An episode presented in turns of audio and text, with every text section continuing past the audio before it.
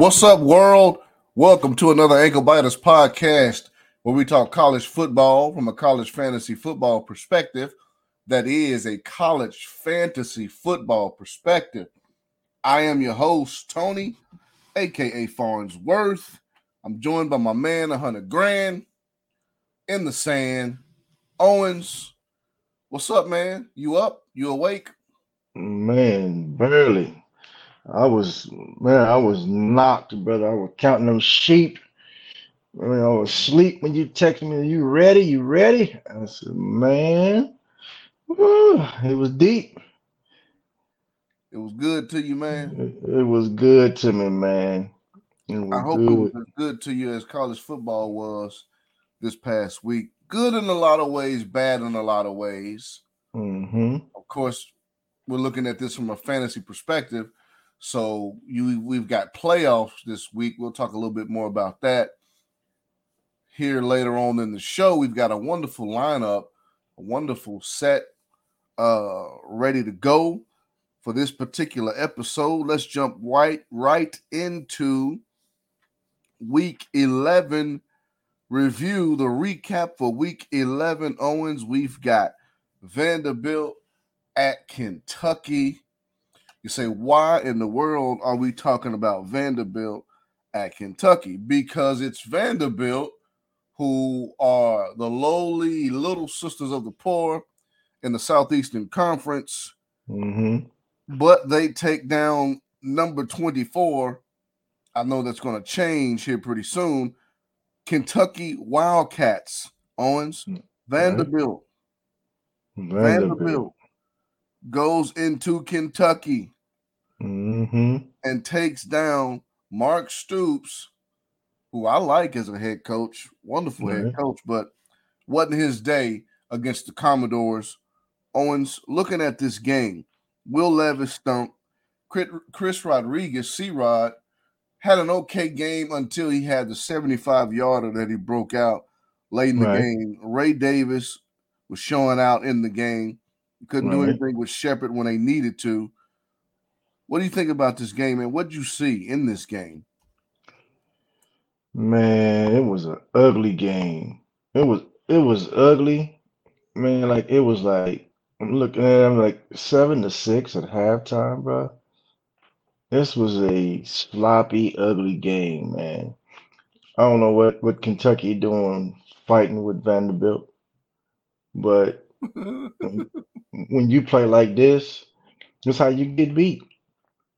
This, this is how you get beat, man. You, you sleepwalk and you let the little bitty team come in, let Ray Davis run all over you.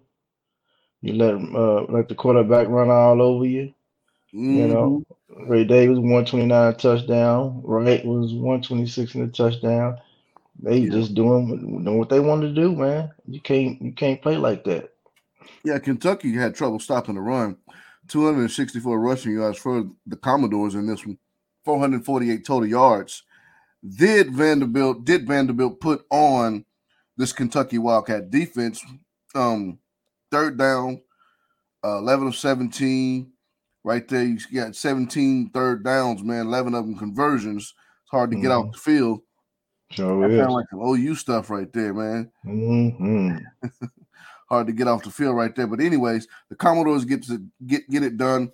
Very shocking right there. So that's why that one's on the ticket to be discussed. Is because it's Vanderbilt and they're beating Right. a ranked team, a good one at that in Kentucky, and holding them in check. Uh, Will Levis again being held in check on the day. Chris Ri- Rodriguez breaking out late in the game uh, to kind of make the game close, but Vanderbilt scored late. They Right. scored late to take the lead back from Kentucky because Kentucky, if I'm not mistaken, took the lead with that 75 or 72 yard run with like five minutes left in the game. But they put together a drive late in the game with 41 seconds left. Mike Wright hits Will Shepard for an eight yard touchdown for the go ahead touchdown and the go ahead W for the Commodores there against the Kentucky Wildcats. Owens, we've got Bama at Ole Miss. We said it last week that Nick Saban would be mad. Um, they go into Oxford, you know, they just got beat. Uh, did the Crimson Tide by LSU in the previous week, who we'll get to a little bit later. Mm-hmm. But they come in here, Ole Miss having a week, an extra week to prepare for Saban. Uh, it kind of turned out the way that I thought it would. I thought it would go back and forth like this. Um, Bryce Young looks pretty good in this game. Alabama still doesn't have a number one wide receiver. He's just Right. kind of spreading the ball around. Um, no uh, uh, Jam- J- Jahmyr Gibbs in this game as far as production is concerned. Uh, Chase McClellan looked okay. Quinshon Judkins is that dude. I yes, mean- he is. Drake Maye probably could have been running away with the freshman of the year, and probably still is. But Quinshon Judkins, man, He right on his heels. I think so, man. But I mean, Drake Maye has North Carolina, whose defense couldn't stop me and you and a couple pigs. They Right. couldn't, you know what I mean? They're they're they're nine and one, I think, something like that. I think they only have one loss. So he's got them mm-hmm. looking really good. So he's probably running away with it with the stats that he that he's putting up. But this game here, Jackson Dart didn't look that bad. He made some incredible throws in this game. He did have some mistakes down the stretch, but Alabama pulls this game out with Nick Saban on the on the sideline. Of course, you knew that that he was he was he was going to have his team prepared in this particular atmosphere. Owens, what do you think about this one, man?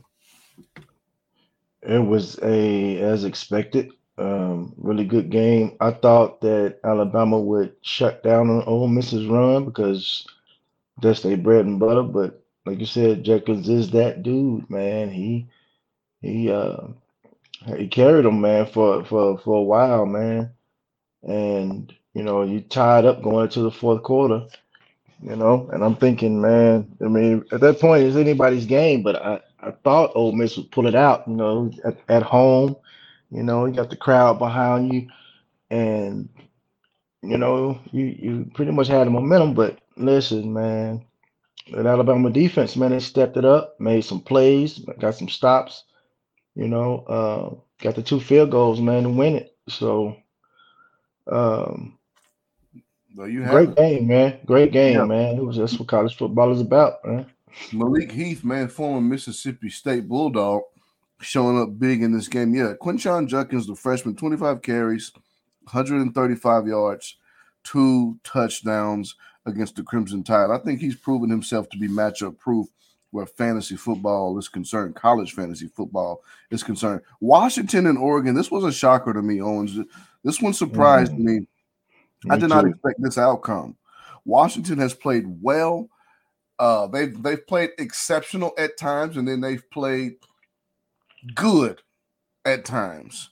And so you kind of you kind of don't know. But again, Oregon is at home. This is in Eugene, hmm right? But they go in there, and Michael Penix Jr., who I sat last week, which was obviously a mistake, he goes over 400 passing yards, two touchdowns against this Oregon Ducks defense, man, and just kind of shredded them. He and those wide receivers. Now, Oregon and their and their running game, man, two two running backs over 100 yards. Bo Nix is still kind of doing his thing. How they still lose this game, I don't know. Um, because just just looking at some, some things, it looks like Oregon kind of did what they wanted to do, also outgaining uh Washington on the offensive side of the football. I mean, just dominated on the ground. So I mean, this was a weird looking game, but again, I mean, they dominated, man. They had more first downs, um, Right. third down conversions. They were better. Fourth down at three out of four. Again, more yards, um, turnovers kind of even, so they neutralize each other. So this was just weird, man. What do you think, man? You know, I was watching the game, man. When it when it first started, Washington's front four, man, they was kind of bothering Bo Nix at first. Like the commentators mentioned, like Bo Nix got happy feet a little bit because the pocket was kind of closing on him. You know, uh, they was kind of getting a little bit pressure uh, on him, and you know he, was moving a little bit too much in the pocket, and it was like seemed like he's uncomfortable because of that. That that pressure was kind of getting to him a little bit. And so Oregon had like a slow start you know, because of it. But you know, Bo Nix got it together, you know, uh, as the game progressed progressed and um like I said, I was watching it and Bo Nix ended up getting hurt in that game late. And he goes out and the freshman comes in uh for for a series. And Bo Nix, the guy took him to the tent, wrapped him up, he had an ankle injury. He comes out, it's fourth and one from like their own, I can't remember, like 30 something yard line. And Bo Nix is screaming at he runs to the coach like, Coach, I'm ready, I'm ready, ready. Put me in, put me in.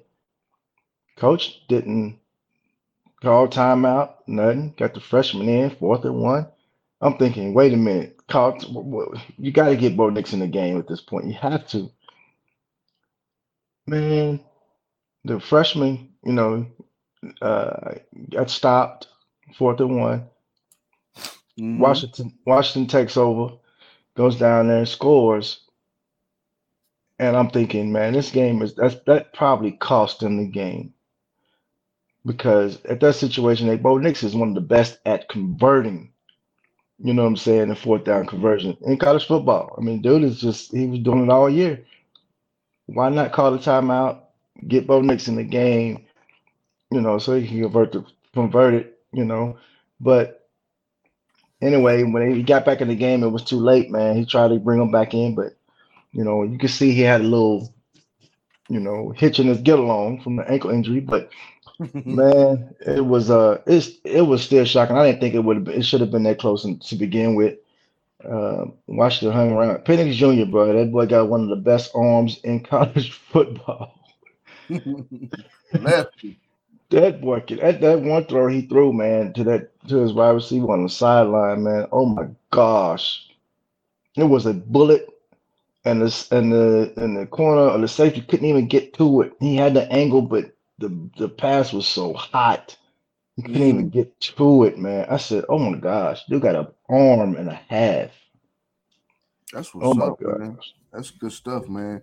Yeah, man. It it seemed like um maybe uh, uh Dan Lanning was probably thinking Bo Nix is still kind of hurt a little bit.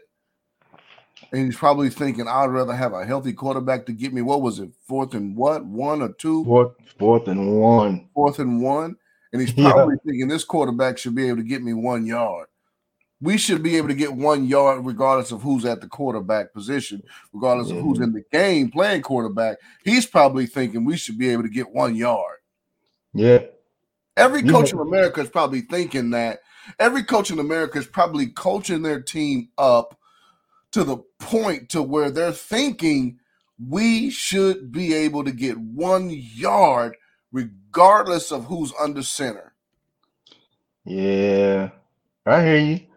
But, I mean, you that's know, a that's a legitimate argument. That's a legitimate position that any head coach could rightfully take. That if you if you're the one owns if, if just just put yourself in his shoes for a moment. If this is your football team and you've been coaching these dudes since the the spring and the summer and all you you got spring uh uh um spring football, you've got the spring workouts, you've got the off season, you've got the summer workouts, and then you've got um um uh fall practice. Really, it's in the summertime, but you know, the month before the season starts in August, you're with them and you're implementing your and you're drilling in uh, uh, your your system and your and your uh, philosophy into them, and you're coaching them up, and you've been coaching them up all year long Mm-hmm.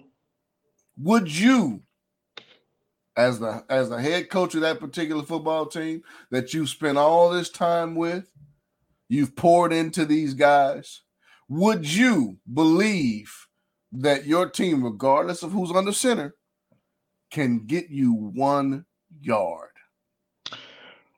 I hear what you're saying, and I, I do. I would believe that, but in that situation, that particular situation, Bo Nix was actually jumping up and down, like literally, but and but and also also take into consideration he just came out the injury tent right, right. But here's what I'm saying: at least call timeout at least call timeout to find out, bro. Are you all right? You know what I'm saying? Let me see how you're moving around. You know what I'm saying? Like get let me let me So, let me so are figure you out. telling me? So are you telling me that this one player is going to make the difference in one yard? He's been doing it all year long. All year long. He's been doing it. That's what I'm saying. Like it's been proven. Like he's been doing it all year. He did it against you, UCLA. Big, you know, big conversions in that game. He, he was doing it all Who's season. say was who is it? Ty Thompson. Who's to uh, was it, is it, is it is it Ty Thompson? I think so. Who's to say that that he can't get one yard? What was the play called, by the way? Uh, I think it was a quarterback sneak. I believe it was a quarterback sneak. I believe I'm about to check, but I, I believe it was uh let me see, it was late in the game. I'm just trying to. I'm just trying to find some push. I'm just trying to trying trying uh, to be. Uh, is right here. Yes, fourth and one. He, it was a quarterback sneak. No, no, he handed it off to Whittington. so what does that got to do with Bo Nix? Man, Bo, Bo, Bo, what I'm saying is Bo is gonna keep that ball. He's gonna sneak that one yard. But if it's a but no, I'm saying if it's a called, so you so you're saying if Bo Nix is in the game that the play call changes, Exactly. I, I do. and you think they sneak it and they don't hand it off I do. with Bo Nix coming out of the injury tent, Yep. you still I think do. they sneak it with him I still think they coming out I of the do. injury tent? I do. I Would do. you do? Oh, oh, wait a minute, wait a minute, because here is the here's the here's here's the deal. You're the coach in this Mhm. situation. This is your Mhm. team that you again you've poured into. You've you've you've coached and you sweat and flung sweat and screamed and hollered and cussed and all kinds of stuff. And Right. Right. listen, do you? Bo Nix, fresh out the injury tent, do you say, okay, get in there and sneak it for us? Well, here's the thing. You thought he was good enough to come in after that series to try to lead them back to lead them to a victory. Why not, you know what I'm saying, call timeout to find out if he's good enough Well, to go in for because- this one yard. because when you're in that position, you're probably thinking, I don't have a choice. This is some I, I need somebody to win the game instead of just get one yard. But you got what he had like two two two timeouts in his pocket.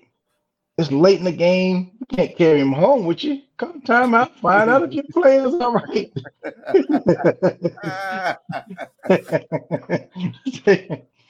See if he's all right and good enough to go in the game. I mean, you listen. He's your best player right now, man. He's your he's your bread and butter. You know what I'm saying? Like he's he's he's your that's your dude, man. And and if your dude can go, you have to give him the opportunity. You know what I'm saying? Like you Yeah. you have to give him the opportunity. Like okay, if he missed it, all right, but you have to give that's your best that's your best play. You have to give him a chance to to try to see if he can make that play. You I know, think I think another question can be why wasn't Bucky Irving in the game? Mm. Why wasn't he in the game? Did he get hurt? I think he got hurt later. Uh, I'm not sure, man. I got to look at that because I don't know why Winnington was would be the one to get that ball because they couldn't stop Bucky the whole game. Whittington had a good game up to that point. point though. Yeah, but they couldn't stop Bucky. Bucky was breaking tackles left and right. I mean, it was it was he was doing what he wanted to do. So this was horrible player management by the by the coaching staff. Period. Yeah, period. Period. Personnel management, if you, uh, probably better. uh, Yes. better way to put that. Yes. Wow. And he was he was running through. I mean, like the first guy pretty much didn't tackle him the whole night. I mean, he was just he was breaking them. He was a bucker, man. Like that in that game, he was a bucker. Bucky was bucking. Bucky was bucking, man. He go through that, break that tackle, man. Break a nut and buck through this one, and spin through that. Man, I'm telling you, man. He bucking and popping. he was. Bucking and popping. he was a bucker. I heard that, but they didn't get it done. Oregon didn't get it done. Washington pulls it out on the road. Big win for them. Another big game. Owens, we got TCU going to Austin, Texas. Mm-hmm. Everybody's thinking Texas. You know, Texas could give them a run. Uh, Texas could slow them. TCU has proven to me that they will do whatever it takes to win the game. Now, we said last week we made a big deal about this. They didn't knock Ewers out. They didn't right. need to knock him out. They didn't need him. He he was horrible. They didn't need to knock this dude out, man. Nope. This was, nope.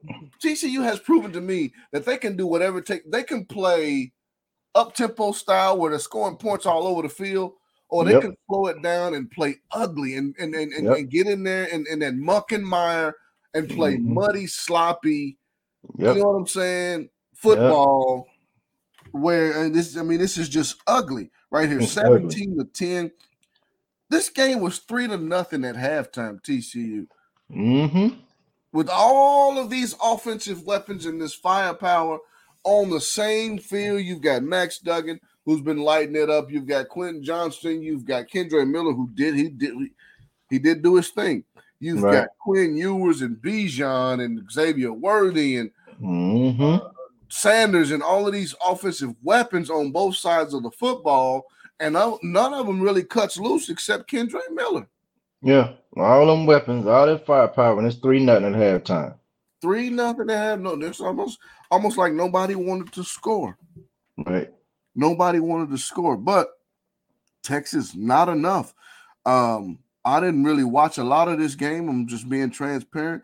Bijan, I, I don't know how the best running back in, in the country has 12 carries for 29 yards. I don't that that does not compute in my finite mind, albeit. Mm-hmm. But still, this is the best running back in the country, and he has 12 carries for 29 yards. Unbelievable. They run the ball as yes. a whole 22 times. I know you can throw some scrambles in there because Quinn Ewers was getting sacked. Mm-hmm but they throw it 39 times. Not sure why. Um, I forgot the coach's name. Sark, Steve Sarkisian. Not sure why he opted to go with this particular game plan, chunking the ball all over the field, and Quinn Ewers couldn't hit a, the broadside of a barn. Bruh. All night. all night. That shows you who they believe in more. Owens, you had three wide receivers catch the ball all night long. Actually, yes. two wide receivers and a tight end. You know what I mean? Like they they strongly believe in Ewers. Like they they believe in him that much to having to throw the ball 39 times and only hand the ball to, to Bijan 12 times. Like, how do you how do you not go into this game thinking we have to control the clock, especially with the way TCU have been playing? Mm-hmm. You know what I mean? Like you have to run the ball, control this clock, keep the offense off the field. That's my, that would be my mindset, and it was completely opposite. You know, you were doing this three and out. You know, you giving giving you chance after chance, and it's like, okay, it's not working, but you stick with it. You kept doing it. kept doing it like he was like it was working. Mm-hmm. I'm staying with this. This is you know pride, this, man. This, this this is where it's at. When you look at how many times he threw the ball, you would think that he had some success. Yes. This is this is this is working. This is it. He getting down. yeah. he getting down. Nope. He wasn't getting down. Got his team beat, and that's that. That's that. UCF at Tulane. Tulane was, I think, prior to this game, the highest rated group of five team I want to say in the country, that's a big deal because they get the uh, automatic bid to a New Year's Six bowl. Right. But UCF comes into this game, goes right into New Orleans, mm-hmm. right in there with with with Plumlee and all of these uh, uh, weapons, uh, Harvey and Bowser, three yards in a cloud of dust, Bowser, and you've got a couple weapons on the outside. You've got O'Keefe, Gadget O'Keefe, you've got Baker, uh, all of these things, and you two, but Tulane has a good defense, one of yeah. the better defenses in the G5, and it did not look like it in this game because Plumlee gets off on the ground. Mm-hmm this dude gets off on the ground and listen it was it was it was it was him and his speed versus their team defense speed and he won out more times than he didn't just to, mm-hmm. i mean just just just to sum it up right there he he wins out more times than he didn't 176 yards on the ground on 18 attempts two touchdowns not a lot through the air, didn't need a lot through the air in this game right. because the running game um, between him and the two running backs, RJ Harvey and Isaiah Bowser, um, they get the job done, man. They get the job done and they do it handily. The game wasn't as close as we see because we see Tulane scoring really, really late in this game to make it mm-hmm. closer mm-hmm. than what it really was. Uh, UCF pretty much dominated this game. Yes, from jump from jump. They dominated this game. This uh, 24 14 going into the half, and it just felt like you use UCF had too much team speed. Right. That's what right. it felt like in this game. Again, 336 rushing yards mm. from mm. the Knights. 336 mm. Owens. No turnovers. Tulane had two turnovers.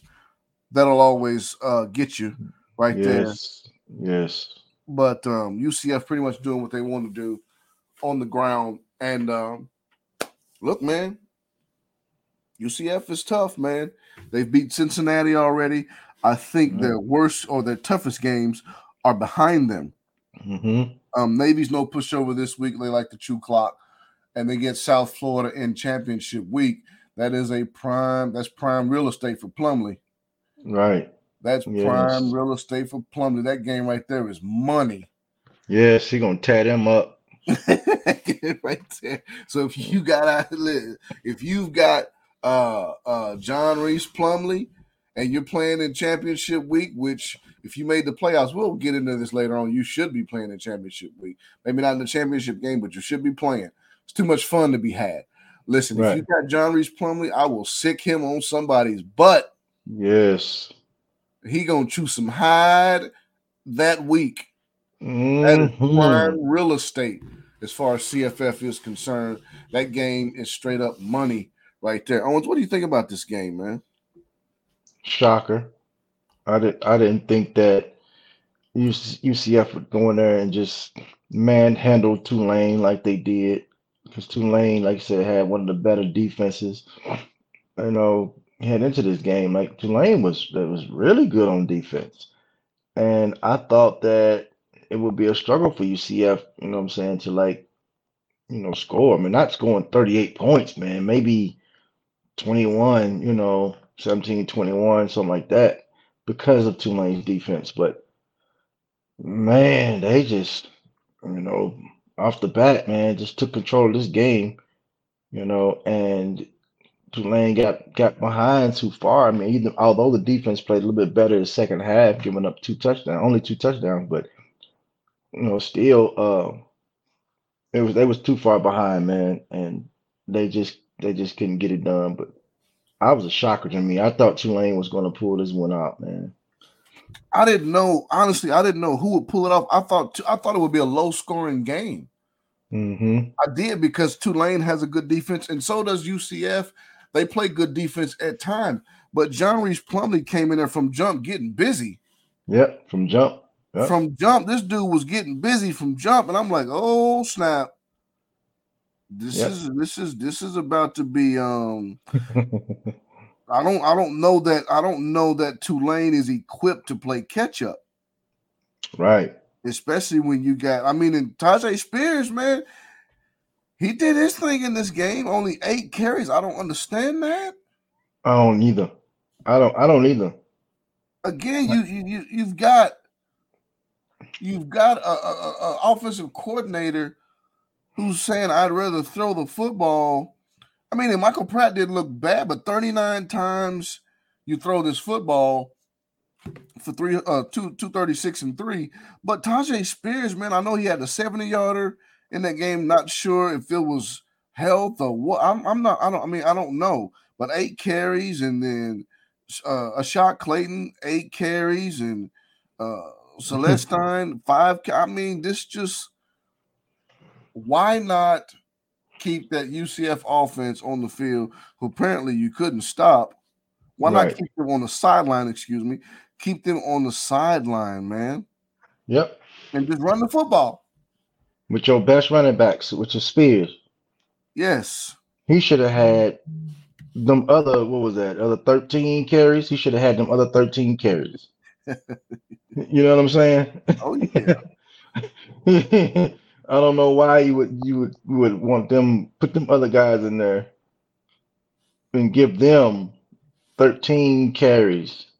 They right. come out of there with with with what 29 yards combined with them 13 carries. Come on, and, and Spears got eight carries, 130. Like what what could he do with you know what I'm saying? What could he do with them extra 13 if they got 29 yards out of? That's ridiculous. Absolutely. Absolutely. Now I see that they were throwing the ball a little bit more in the fourth quarter, trying to, and then the second half, particularly trying to catch up. But still, at that point in the third quarter, the game's not all the way out of hand. Right. Uh, you know, in the in, in the third quarter. I don't think it's 31-14. Right. Um, so I mean, and that's uh, with, with plenty time to go in the in the third quarter. I think there's, I mean, there's you're down three scores. I don't know that that's you should be, you know, not trying to run the football. Right. Especially when you've had success running the football. So right. I that's agree. that. That is the recap for week 11, some games that we wanted to touch on. We'll preview now week week 12 um, few good games, not a lot of ranked v ranked games this week, but it's college football and we love it all. We'll get what we can get. And first of all, well, first on the docket this week in the getting is Illinois at Michigan. Chase Brown's health and yes. question. Yes. Michigan's rolling right now. They're stingy. Mm-hmm. And so mm-hmm. is Illinois. Yes whose defense will give, who will be able to run the football, because both teams are. You've got several Big Ten teams that play like this. You've got Michigan, you've got Illinois, you've got Minnesota. They pretty much game manage at the quarterback position, play really good defense, but mm-hmm. they run the football right down your throat, even when you know, even right. when the, the, the eight year old in the stadium knows that they're about to run the football. They still right. do it. Run it anyway. successfully. Yes. They do it successfully. And they keep doing it. Yep. And they and, and they do it by, you know, they pretty much pound you into submission. Right. So in this game, Owens, this this this Big Ten matchup, mm. Illinois, Purdue, not Purdue, Illinois and Michigan. Mm-hmm. What you thinking, man? This could be a low, low, low, low scoring game. It could be. Mm-hmm. Because how well the def- defenses are playing. Uh, if I was to pick, I'd probably go with Michigan. They at home. Um, I can't say they have the better run game because Chase Brown has been killing it. Mm-hmm. You got Corum out there doing his thing. You got with with, with Edwards. You got, you got, number one and three as far as rushing rushing right, in the country. Right, right. So they're they are mirror uh, images of each other. It's like they're looking at each other in the mirror. They're the same team. Mm. You know what I mean? Both of them is, you know, the run game is say bread and butter, mediocre passing game, um, and it's it's it's just it's got the potential to be man six to three, nine to six. I mean, you know what I'm saying? Mm-hmm. It just depends on who, if anybody can break one or not. You know what I'm saying? Can Chase Brown break one? Can Corum break one? Or, you know, um, you know, you just have to see, man. Or will it be a shocker, man? Can the quarterbacks surprise us and step up and make some plays through the air? You know, well, we we'll see.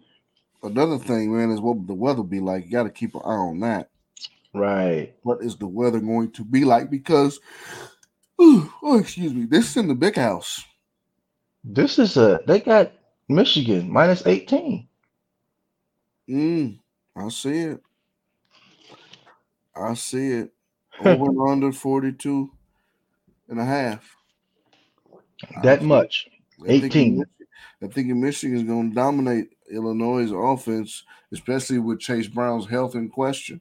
Now, if that if if Brown is hurt, yes, this game is completely over Hmm. already. Mhm. if he's not hundred percent in going into this game, it might I don't think he's going to be over. 100%. yeah, it, it might be probably over. They helping him off the field at the end of that game. He Oh can't put any pressure on his leg. I don't think he's going to be yeah, if he plays unless they shoot him up. yeah. right. But we won't touch too much on that. Georgia and Kentucky. Kentucky again just get beat by Vanderbilt. Were were they looking ahead? Did they get caught? got caught.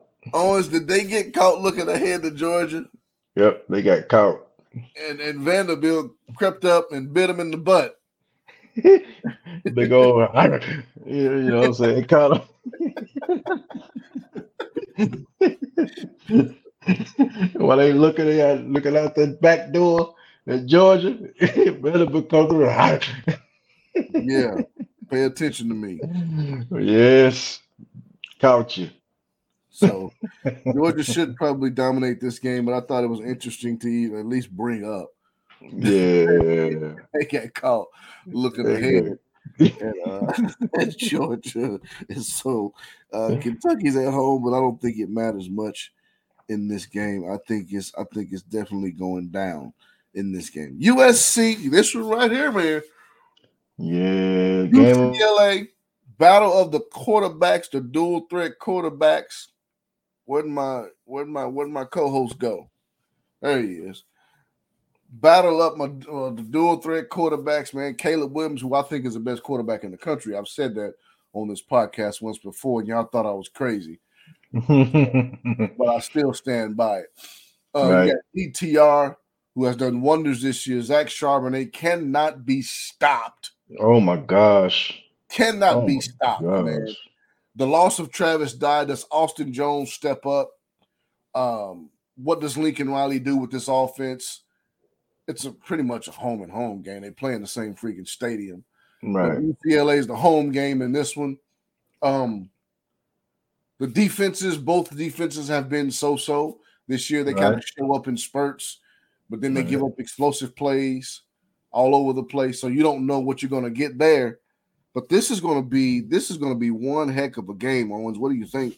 Mm, this has got shootout written all over it Mm, because, like you said, Williams is gonna do his thing, man. He's got weapons all over the field. He's gonna do what he been doing, but you know, you see it. USC's defense is is what OU used to have, and I know. I know Charbonnet, man, is licking his chops. and all of his owners, to all of his fantasy owners, right there Ooh, with wee.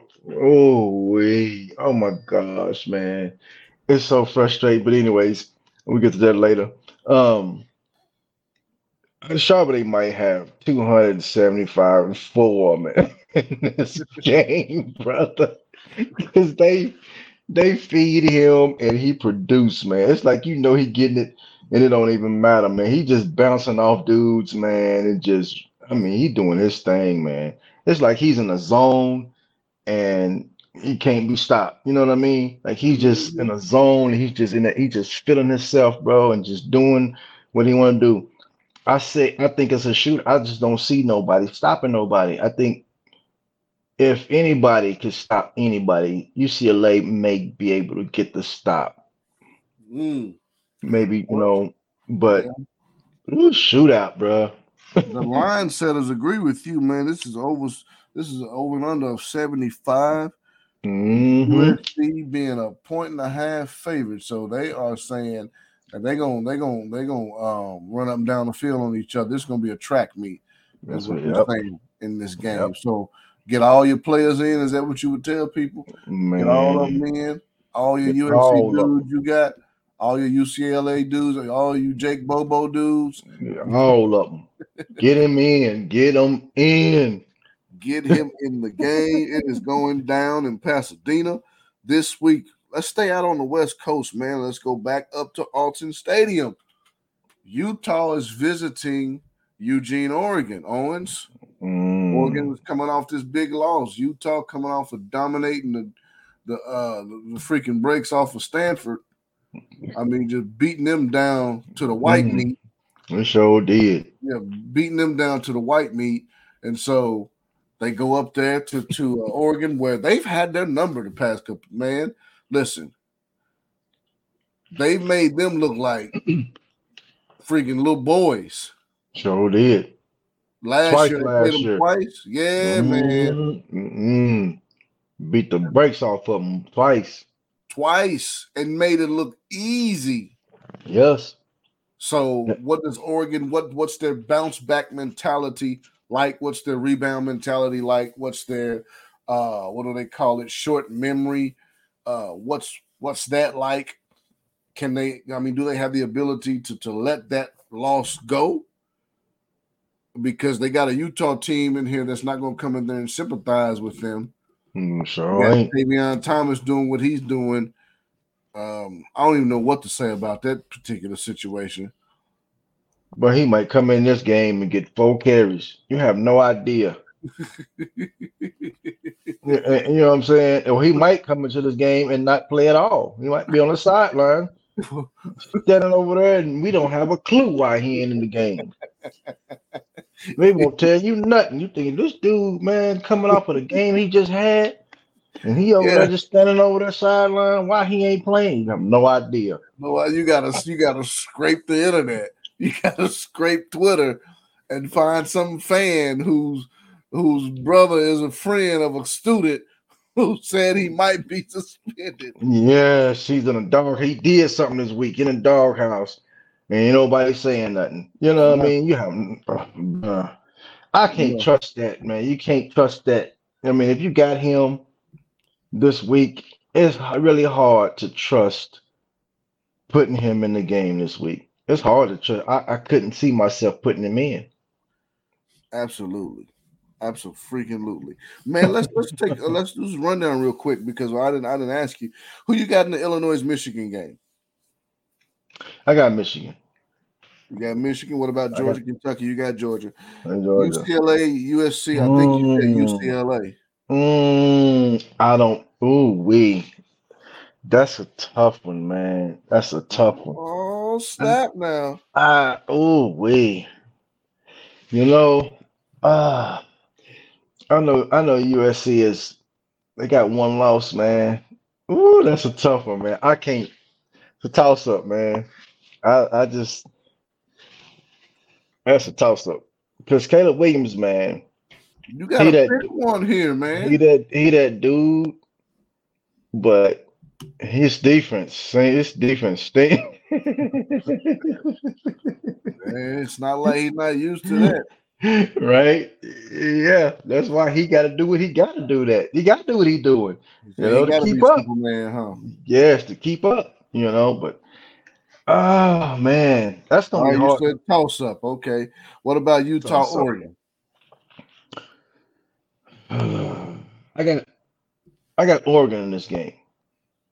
Okay, I got Oregon in this game. Um, I think Bo Nix is going to be enough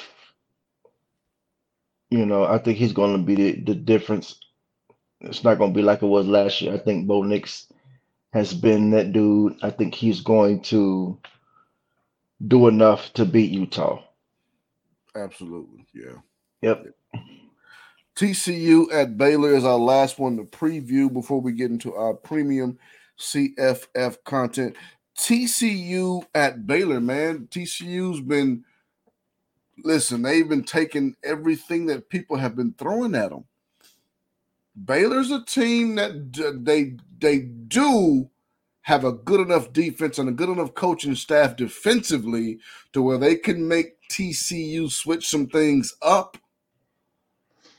But what will they do in return on the offensive side of the football? You saw that Texas was able to do that, mm-hmm. holding them to 17 points, but they couldn't produce on the offensive side of the football. Can Baylor do that with Shapen and uh, um, Reese and uh, Sqwirl Williams and, and and, and those guys? Will mm-hmm. they will they be able to do that? Because they just come off a complete drumming. I mean, a complete drilling, getting drilled, drilled. State, who I call again the bullies of the Big Twelve. I mean, went in there and just thumped Baylor. Yep. Do you hear me? Yep. That was a thumping. They didn't get whooped on, they got whipped. Yeah, they got whipped. When them old school beat downs, when them yeah. long, you know, you go to go back there and you got to bring your. They say, "Go give me some, give me a switch," and you come out with one switch. Now they gonna go. Let me. I'll be back. They go out. They go get the real about three or four of them suckers and twist them together. Twist them together. Wet This is this is how you fish get whipped. That's how that's how Baylor got whipped. whipped. Emphasis on the H. Yeah. Yeah. Whipped. Not whooped, audience. Whipped. Mm-hmm. Straight whipped. And that's how it is right there. So man, I think TCU gonna beat Baylor down, man. Oh shoot. They're gonna get a I think they're gonna get a they're gonna get another one. they're gonna get another one. another weapon. We're gonna get another weapon.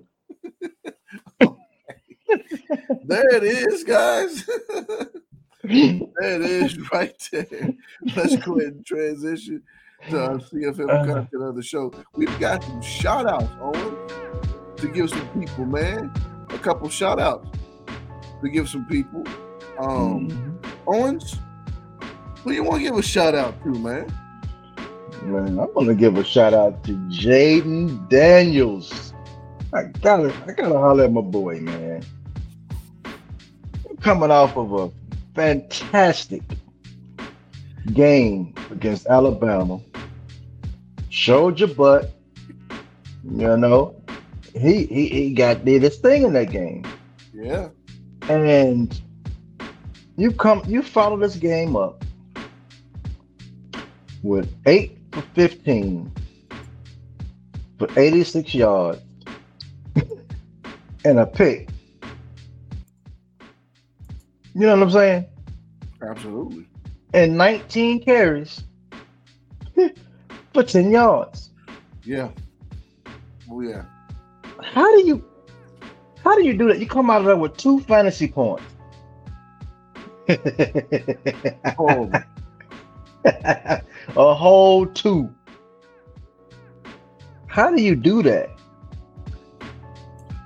It know. was like it's like you you're dreaming. You in a dream. We talked about it. You in a dream, and you dream that you had this wonderful game against Alabama, and you beat them, and you know happy. That's how you played, and you know what I'm saying. And then you come back this week. You woke up this week, and this was his reality. And this is his reality. this is what's real, buddy. This is the this is the real you. Listen, I want to give a shout out to Edward Saydee, man. Mm. Shout out to Edward Saydee tricking me. I didn't start him or anything, but I did go and pick this dude up in one league, in a dynasty league. Mm-hmm. The dynasty league. But this dude, man, running back for Temple. I mean, decides that he just wants to light South Florida's fire. 24 carries, 265 yards, three touchdowns. Four catches, 69 yards. Comes out against Houston, who can give it up the same. Mm-hmm. In like fashion, in like manner, they can give it up. This dude has 17 carries for a whopping 20 yards. He did get in the end zone, though, Owens. Yes. He has six catches for 59 yards. So he's very active in the passing game, regardless of what he's doing in the run game. But to go from 265 yards rushing to 20. 20 Owens. Shout out to Edward Saydee, man. The worst flip I've probably ever seen in my life. Mm. Owens? Yes, sir. another one? I don't have another one. You got another one? Listen, I want to give a shout out because I don't want to leave the people on a negative note. Bert Emanuel. This Mm. young man's name is Bert in 2020. Name is Bert in 20. In 2020, man. Somebody named him Bert Bert. in the in the 2000s. Yes, Bert. He's got to be named after his grandpa or something. Yeah. But this young Bert- man performed, man. Put me in, coach. He comes in off the bench. Central Michigan, we don't get to talk about MACtion that much because it's uh, earlier in the week and we forget. But we got MACtion coming up here Mhm. this week, man. And so it's we're right on the cusp of it, really. Yes. And so we really don't get to talk about it on the podcast because we tend to forget about it because it happened earlier in the week. But this dude comes in off the bench for Mhm. Central Michigan, the Central Michigan Chippewas, this quarterback here, and just lights it up on the ground. The dude has some wheels, incredibly athletic young man. Um, because their offensive woes are just mounting up. But Yes. He comes in this game. Uh, he's one for three passing. I saw why. He's not a bad passer. One for three passing, 22 yards, but 24 carries, Owens, Mm-hmm. 293 yards and three touchdowns. Mm-hmm. He broke runs of like 70. What did what did he have? A, he had a, I think he had a 70 yarder in there. He had a couple 60 yarders in there.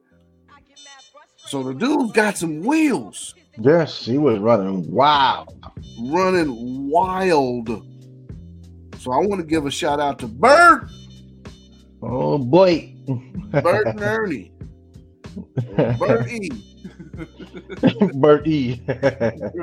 Bert E, my man, up there in Central Michigan, getting it done on the ground like that. Hopefully, he can build on this so that we can all uh, be be uh, salivating at, at, at his uh, at his value uh, and what he brings to the table as far as fantasy is concerned. That's it for our shout outs on us getting to the start and sit this week. This is playoff week, and some weeks it should be semifinals. Some weeks uh, the playoffs are just getting started, but whatever the case may be, it's playoffs for a lot of people, regardless of what league you're in. You should be in the playoffs this week.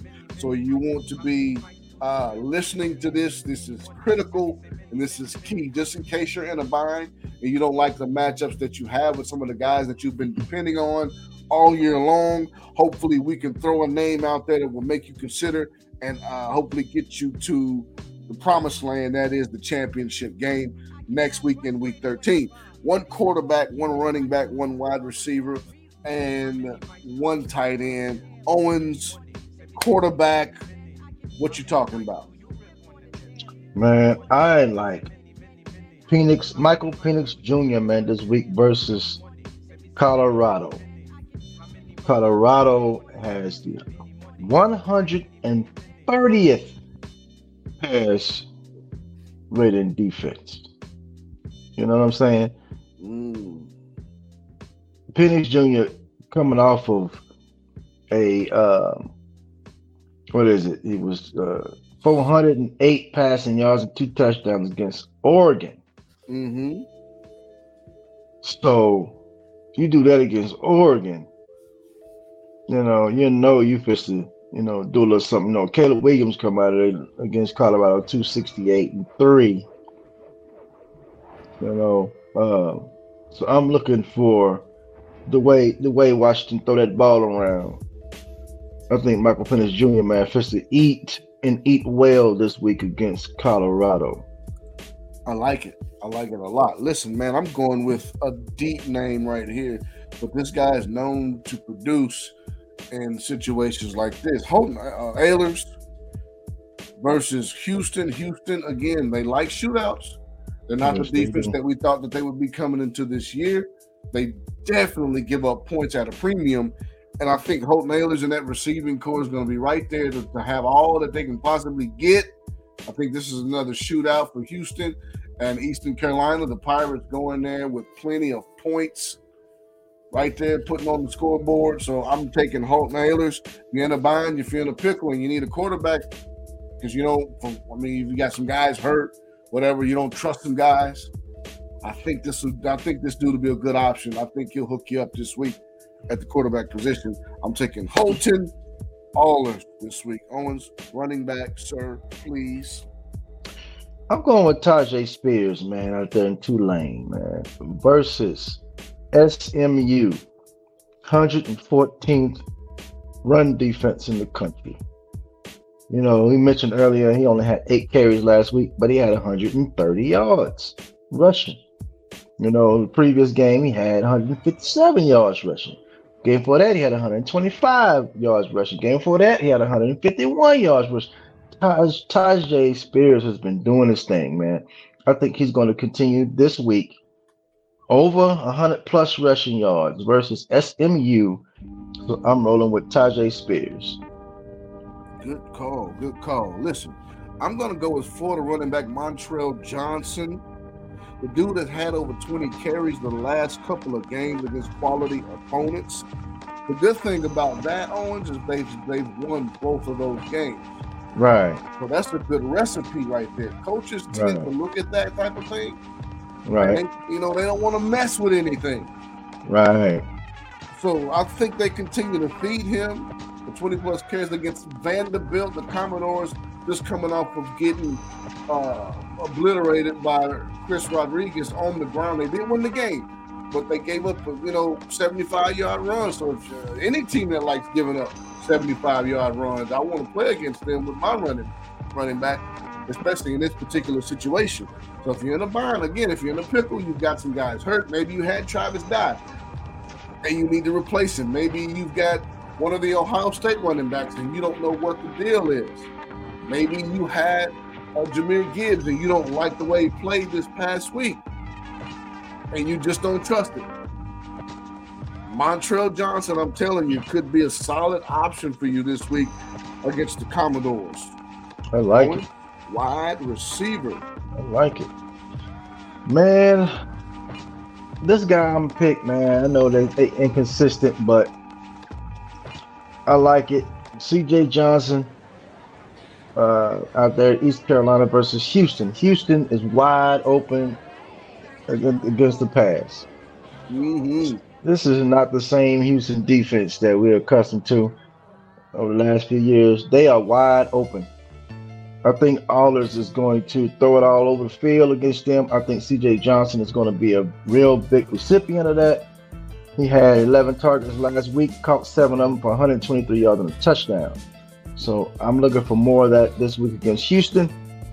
So I am uh, starting CJ Johnson. Good deal, good deal. I'm going to go with Grant Dubose. Grant Dubose, wide receiver for the Charlotte, uh, what are they? The Charlotte 49ers. Mm-hmm.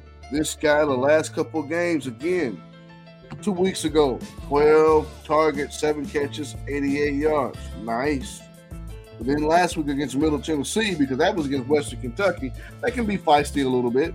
But last mm-hmm. week against Middle Tennessee, an easier opponent, softer opponent, more like soft serve uh, yogurt, You've got 18 targets, nine mm. catches, 112 yards, and a touchdown. This week, Louisiana Tech, more of the soft serve yogurt mold. so Grant Dubose, Grant Dubois, however you want to say it. I'm starting him at wide receiver, man. Tight end, sir. Tight end, man. I'm going with Payne Durham at third Purdue, man. I know Northwestern, man, they got the 48th ranked defense against the tight ends, but know, Payne Durham, man, last week, eight targets, seven catches for 70 yards, and two. You got the tight end premium, man. That was 33 fantasy points in our league, brother. Mm-hmm. I mean, he had he's been he's been uh targeted, you know, quite a bit. You know, Charlie Jones is the man, but you look at it, their their teams are focusing on Jones, and so that opens up opportunities for Durham. I think he has another pretty decent game this week against Northwestern. So I'm gonna ride with Payne Durham. Payne, bring on the pain. Listen, man, I'm going with Brayden Willis, tight end for the Oklahoma Sooners. I understand that the last few games he's been game, he's not he's not been um fantasy relevant. He's mm-hmm. not been usable. He's not been startable in any of the last few games. Uh, uh, you can throw a couple good defenses in there. Uh, Iowa State and Baylor. Then last week at West Virginia, the weather did not permit a game script that would allow him to be uh, utilized frequently. Um, the running game took center stage in that game because of it. You saw Eric Gray light it up um, mm-hmm. as a result of that. And this game right here, this is his, this is Bedlam. This OSU, this is the in-state rival, little brother. He's a senior. It's it's it's uh it's his last Bedlam of his career. Um, I think all of those things go into that. They factor into this game. It's a, it's the last home game of the year. Again, for the senior, I think Jeff Lebby puts together a game plan where he's looking for Brayden Willis early and often. And I think he comes out with a big game. So if you need a tight end mm-hmm. in the playoffs, and you just they're just they're just inconsistency across the board. If Brayden Willis is on your waiver wire, you got to go look for that guy, and you got to pick him up. I recommend it, highly recommend it. Uh, and that's it for that. So the flip side of that coin, the start is the sit. You got to sit somebody. And so we're going to sit the same positions. Owens, this week, again, playoffs, you want to maximize. You want the yes. maximum points that you could possibly get.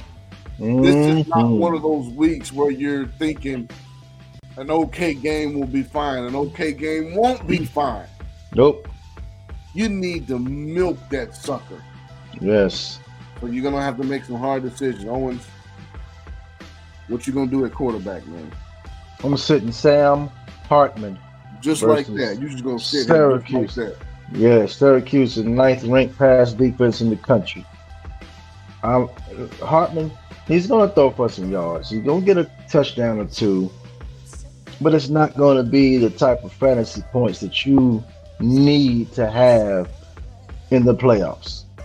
Mm. You know, it's not going to be that max. I think you can find that maximum amount of fantasy points output outing that you're looking for from the quarterback position, like we just talked about, from another quarterback. It's not going to be Hartman. So mm-hmm. I think he's going to do okay, but I don't think it's it's going to be enough to get you to win. So I'm gonna sit Sam Hartman versus Syracuse. Oh, I like it, man. That's bold. I'm going to go Austin Reed versus Auburn.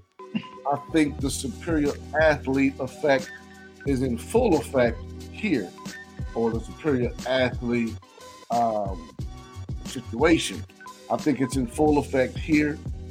As you get an SEC team, I'm not. I'm, granted, they're not good, but they will be more athletic and, and superior, uh, superiorly talented, if you will, than Western Kentucky. And this is just not a good fit. It's just not a good place, not a good situation. I know Austin Reed has been lighting it up. He won't this week. He won't nope. light it up this week. And it's again, it's the playoffs. You can't take any chances. He could mm-hmm. come out of there with 43. He can come out of there with three.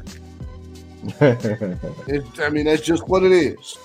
So I'm sitting Austin Reed, Owens, running back. Jalen White from Georgia Southern.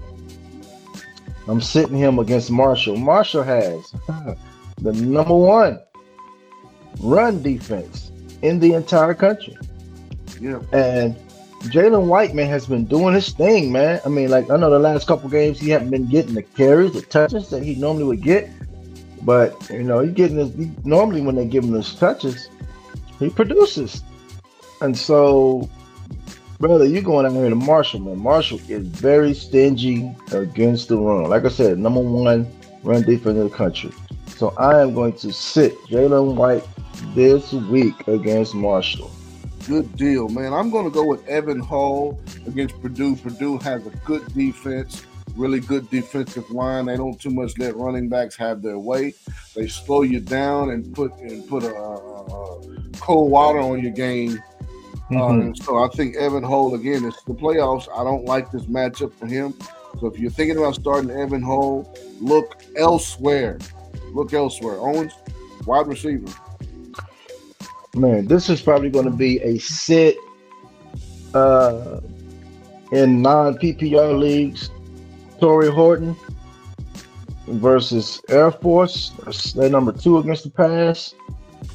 Uh, Horton has been targeted a lot these past couple games. Uh, total of 26 times in two games. And he's been producing, man uh, Air Force, man, they gonna hold that ball. They like to hold that ball, run that clock out.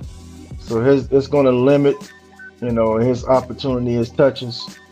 Um, PPR leagues, you'll probably be fine, you know, with starting him because, like I said, he does get the targets that you need and he'll have the catches. But non PPR leagues, I'm sitting this guy, man, versus Air Force. Absolutely. Listen, man, I'm going with Trey Palmer wide receiver for Nebraska. Their quarterback position, the quarterback situation is up in question. They've got injuries there. They're starting people who they probably would not, who they'd rather not start.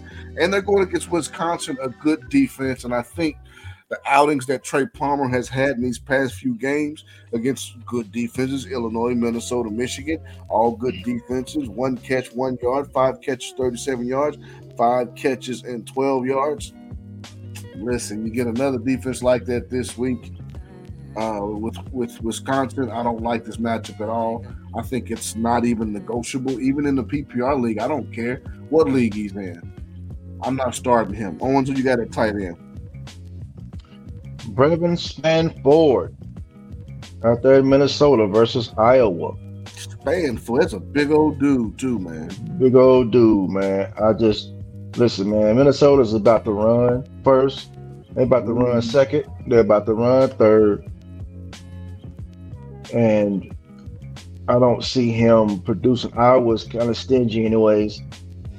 Um, 17th against tight ends, but I just don't see him producing very much in this game, man, at all. At all. At all. Nice. Listen, I'm going to go with Cade Stover, tight end for Ohio State, who just lit Indiana up with a couple touchdowns there. He's an every other week kind of dude. It's in at least the past three weeks he's been. And against Maryland this week, I don't think that they look for him like that against Maryland. So if you're thinking about starting Cade Stover, I would say no. Look somewhere else. And that is that for the start and sit. Can get my mouse right. There it is. Get my mouse right. There it is. Right there. That's it for the start and sit. We have come again to the fan favorite. That is the I wish segment where we get uh, the opportunity to blow off some steam, Owens. The opportunity to blow off some steam. I'm ready. I know you're ready. So let's jump right into this. Here we go.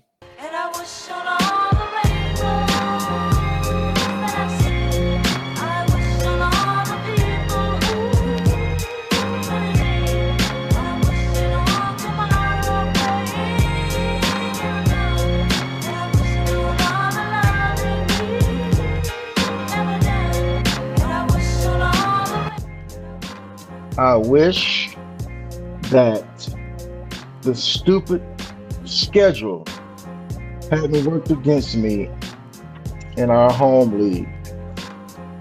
And I'm gonna tell you what I mean. It was like I would score 250, 256, and would get beat. The guy scored 260, 270. But had I played anybody else that week, I would win. But not just that, you know, they have a guy that just goes off, does something un unnormal, you know, like the week I played this one guy, he had Johnny Lang. He comes in that particular game and put gives him 42 fantasy points. He, the week before he had 13. Karate man. He had 13 fantasy points the week before. Karate man he, did that to you. Yes. Guess what he had after he did 42 against me? Nine. 11 after that. Zero. Six. I mean, come on, bro. Johnny then, Lang. And then the week that uh Clayton Tune them goes off, Tune come out, out of there with uh 88 fantasy points. Guess what? That was against me. But and it was happening all year long. And I'm looking at this, I'm looking at guys over here winning their games, scoring 180 points, 185 points. I'm losing, putting up 250, 260. And it's just frustrating. I'm thinking this schedule has got me beat and sent me to the toilet bowl. Wow unbelievable. That's, that's all I could say. It's unbelievable to just hmm. watch the schedule every week takes me to the toilet bowl. To the toilet bowl presented by Charmin. Presented by Charmin. Presented by Charmin, by the way. Gotta get that gotta get that plug in there. Number number three scoring team in the league. Yeah, man. But the schedule sent me to the unbelievable. Schedule did it. no doubt. the schedule and, and Karate Man. karate Man. Come out of there with boy, you sorry sucker. you sucker. I wish I wish that the transfer portal had stipulations.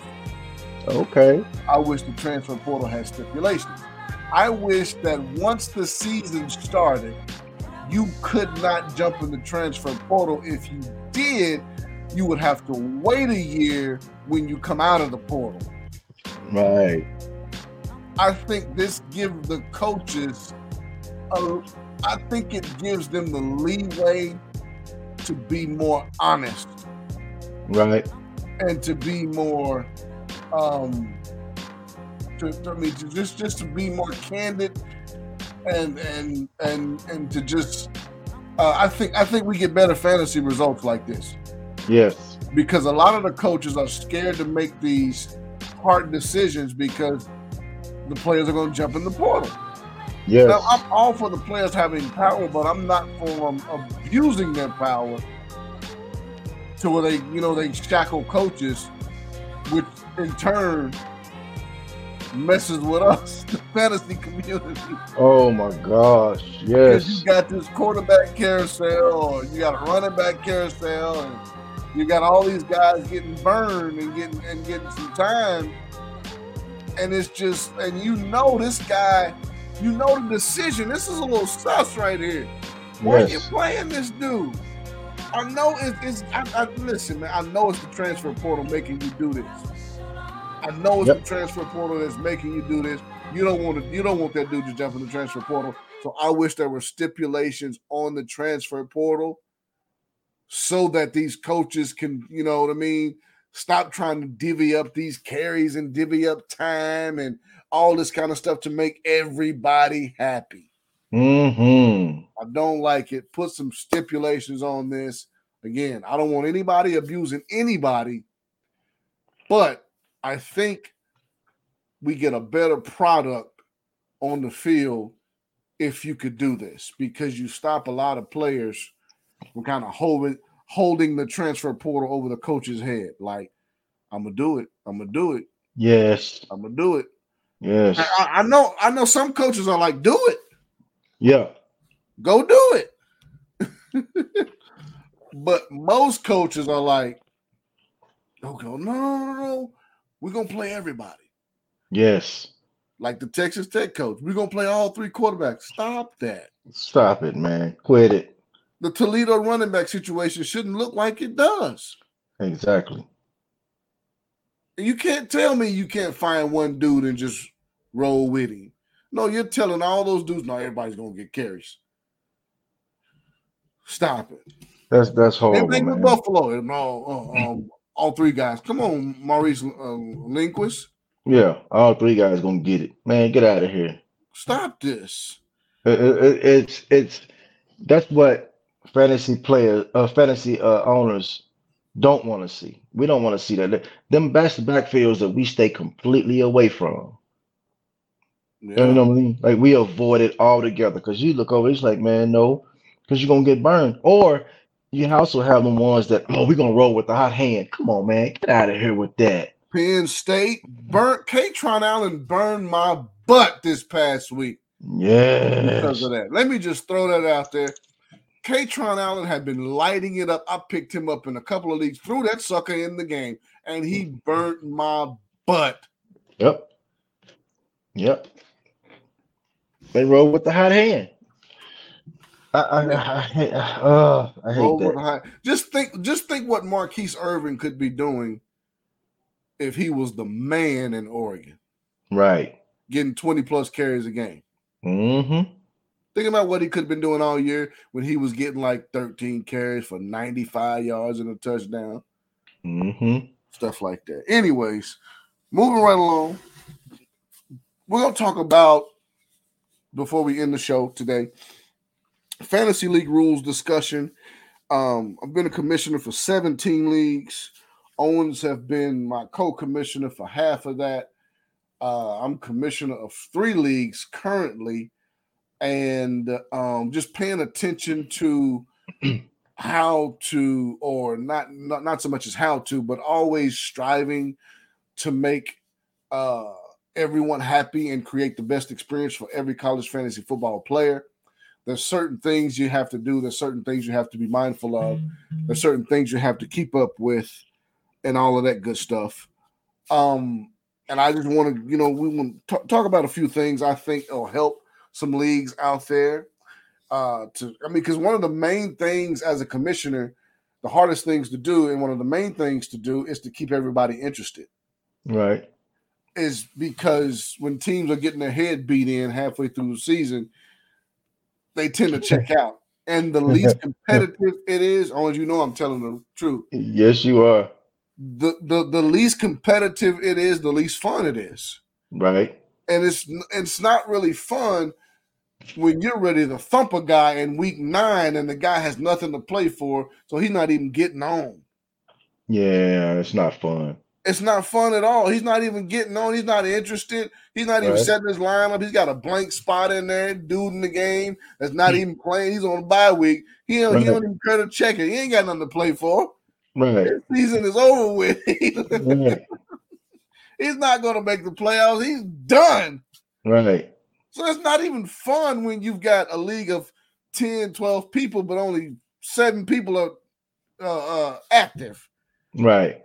And so one of the hardest things to do is keep everyone interested in what we did. Um, oh man, probably a decade ago, man. Mhm. well, well, let's just let's just talk about this first. One of the first things we did, which was really probably not 10 years ago, more like maybe six, seven years ago, we had this injury rule because we kept guys kept getting hurt Right. and you just don't have the best experience. You don't have the, I mean, you you can't maximize your opportunities when these things are happening. These are things that we cannot control. But what Right. can we do to help that?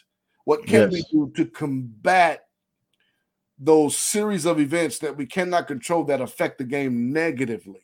Right. And so what we did was we, we implemented an injury rule. Now, Fantrax, uh, and good for them, they've come up with this tool to where if there's a leg scratch, they're trying to accommodate the tight-lippedness of coaches that are not saying anything about a guy being a late scratch. And so what we did years ago, we don't even listen. Owens, tell them, man, it's such a relief not to Yes. even worry about it Yes.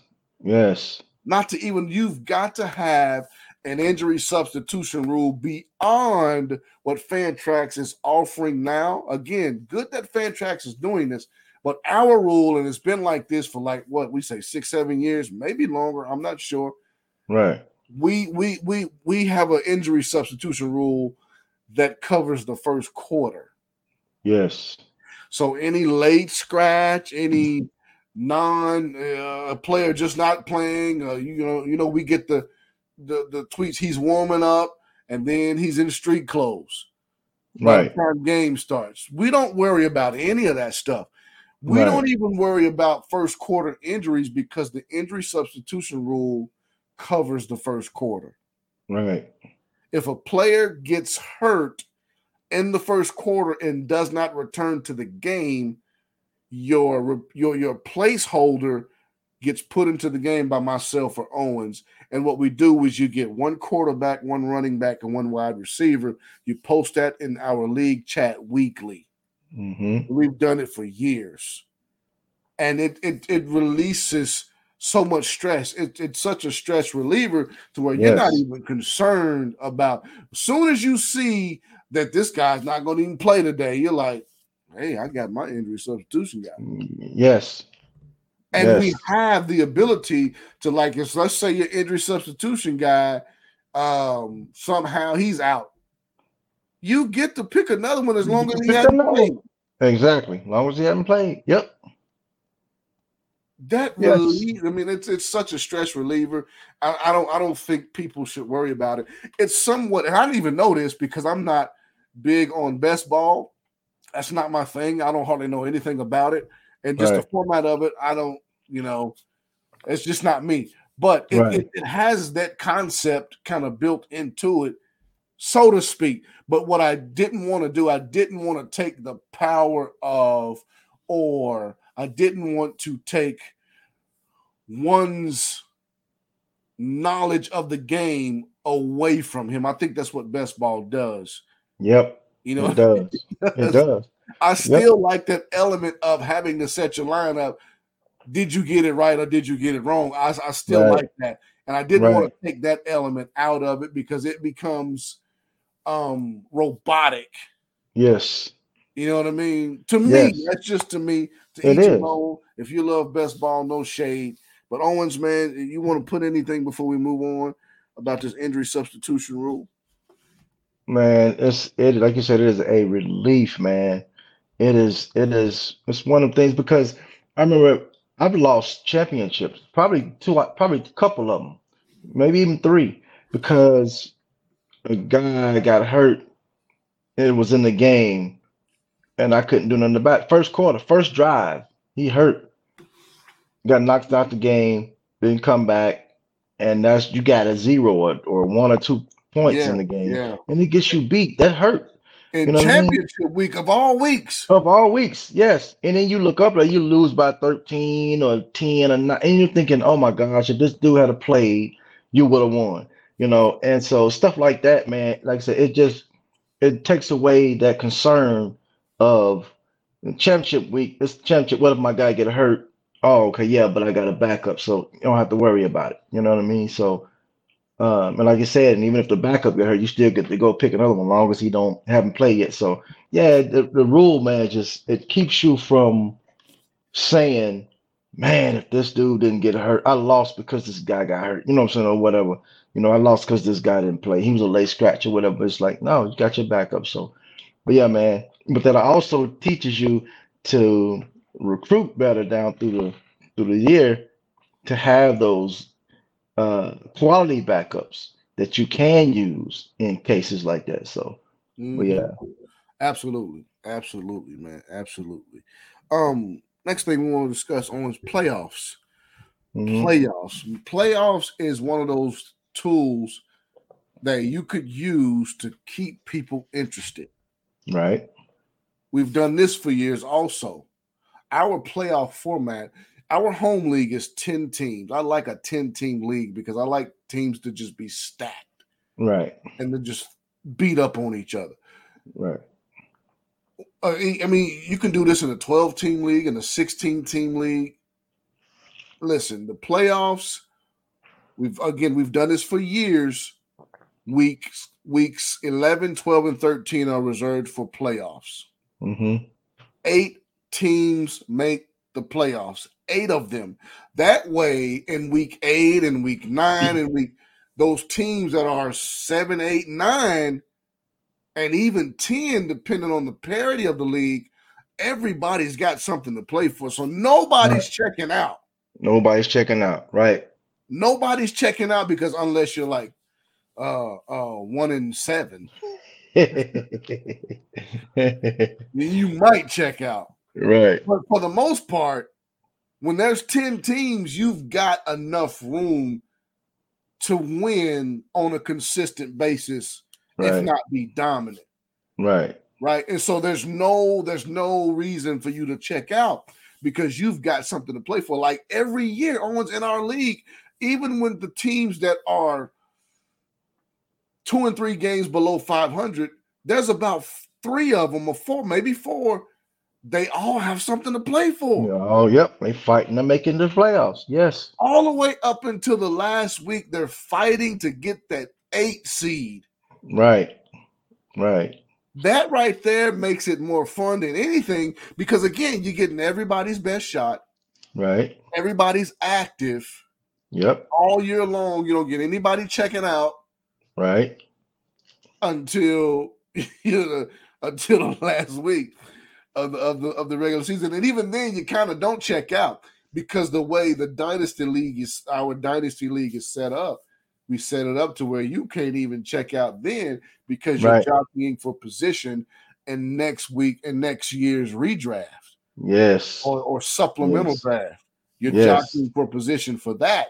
So you don't want to yep. be last for that. So you still got something to play for. Still got something to play for. So yep. Playoffs, I would suggest that everybody run playoffs for three weeks and allow more than four teams to make the playoffs because again you get more teams interested in the entirety of the year yes and you don't have teams like shooting deuces in week seven because they don't have a chance right they're they're mathematically eliminated from the playoffs and they're like man forget this and they don't even get on no more don't even get on yeah that's not fun and they you know, and it's not, and you're looking at a matchup, it may not have anything to do with you, but you're looking at the guy who checked out and you're thinking if he set his line he'd have kicked your butt. Right. And he and this dude slipping by with a win, with an easy win, because the guy he's playing checked out. Right. You want every you want every week to be you want every week and every game to be competitive. Every game and every week to be competitive. And I think that the three week playoff format is a way that you do that. Now, let me add this as an addendum to that the bye week playoffs. Mm-mm. We got to stop this. Mm-mm. oh, man. yeah. We got to stop the bye week play. It makes no sense. Nope. I understand you on three week playoffs and four teams, six teams make it. The top two are on a bye. Why are the top two on a bye? Why? That's that's ridiculous. It makes no sense. It makes no sense, man. Let me give you an example. What if the top team had Drake Maye?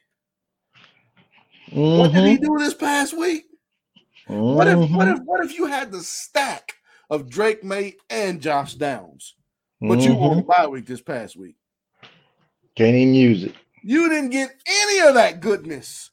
You nope. missed all of that CFF goodness. You just had to sit there and look at it and hope that they, they can do it again next week. Otherwise, you couldn't even put it on anybody. Nope. It's just wasted away. Just just wasted. Unused. Unused. It's like burning money. It's like you got Oh. a pile of money, a pallet of money, and you just gonna burn it. Just gonna burn it. Can't Yep. use it. Because it ain't Yep. it's it's it's it's no good now. It's you know, it's outdated. We gotta Man, do away with that, man. Go ahead. you know, like what happened in our varsity league. I was number eight. I just barely made the playoffs. I had to win the last one. But I played the number one team in our league. Jo- Jo- uh, Justin is Justin Winningham. Justin Nottingham. I mean Nottingham. Yeah. He was the number one team in the league, eight and two. He was number one scoring team in the league, and I was number eight. Number one versus eight, and I I I, I beat his tail. you know, and Listen, that right like- there, it makes you bring it every it week. makes you it makes you have to bring it every week. Like you number one, you number two, whatever. You should if if your if you are if your team is really that good, like you think it is, you want to play. You want to prove it. You want to be like, you know what? I'll march throughout this whole playoffs. I beat everybody in the playoffs and won a championship. You want to feel good about that, not because you had a bye yeah. and and that bye allowed you to make it to the next round. And nah, bro, had you played this dude, he'd have beat your tail. You know what I'm saying? No, you gotta bring it. you, You, gotta bring, bring. it every single week, man. You don't know to stop it, the death to the bye week playoffs. No, you don't need a bye week. Come get this work. Come get it. Come get it. Yes, you come come get it. Just like that, man. Listen, it don't always go that way, but sometimes you gotta watch out for that seven and eight seed. Man, they be just as good. They just Yep. had some things in the regular season that didn't go their way. that didn't go that way. Exactly. you like I got you right where I want you. Yes. the brakes off of you. Ain't nothing you Yes. can about it. Either one seed, you ain't your record, and your number one scoring team go home. Bruh, And I've been there before. That's a good feeling. It's a good feeling. you. It's almost like you looking at him right in his face. What? Yes. What yes. can you do? What can you do? Nothing. Yes. And Yes, yeah, man. Death to the bye week playoffs, man. You got to get rid of the bye week playoffs, in my opinion. I know some people Yes. roll with it, but listen, if you don't keep people interested, you got to stop that, Yes. That keeps that, get- that keeps a lot of people. Huh? That, that keeps that keeps that keeps a lot of people. in- It keeps it keeps everybody that's in the playoffs or have the opportunity to make the playoffs. It keeps everybody interested, like you said, and not check out. You know what I'm saying? If you didn't make the playoffs, you know that's one thing, but everybody, you know, in that in that in that playoffs, that that's that that that should play each other. Not no skip the bye week. Everybody that's gonna play it's gonna give them interesting. You got people on there. I'm they they own looking at hitting that waiver wire, trying to find this guy. Who can I pick up to try to get this win? You know what I'm saying? You you Yeah. interested? And I gotta hit this. Think about this. We've been doing this for 17 years, man. How many times have we seen, as long as we've been doing 18, I think we've been doing 18 playoffs for about 15 of these 17. Right, right. How long, how many times have we seen an eight seed drop a one seed, like the one Yep. seed go out in the first round? Yep, it happened last year. Justin took out uh, Joshua. He was number Yeah. eight. Right. Number Joshua number one. Same thing. And Talk took him out first round. I mean, it's like first round, Justin, um, uh, CFF insiders. yes, Justin Yes. Ivey, he took out Yes. Justin, Josh, Josh Chevalier, CFF yes, guy, first round, Yep. out of here. first round out of here. Done. Yes, He's the number one team in the league. He was the number one scoring team in the league. yep. Meant nothing that week. Over with. over with. Yes, it happens, man, and that's exciting. It is. That A that AC play uh, player man is excited. You you snuck in the playoffs. You knocked out the number one team in the league.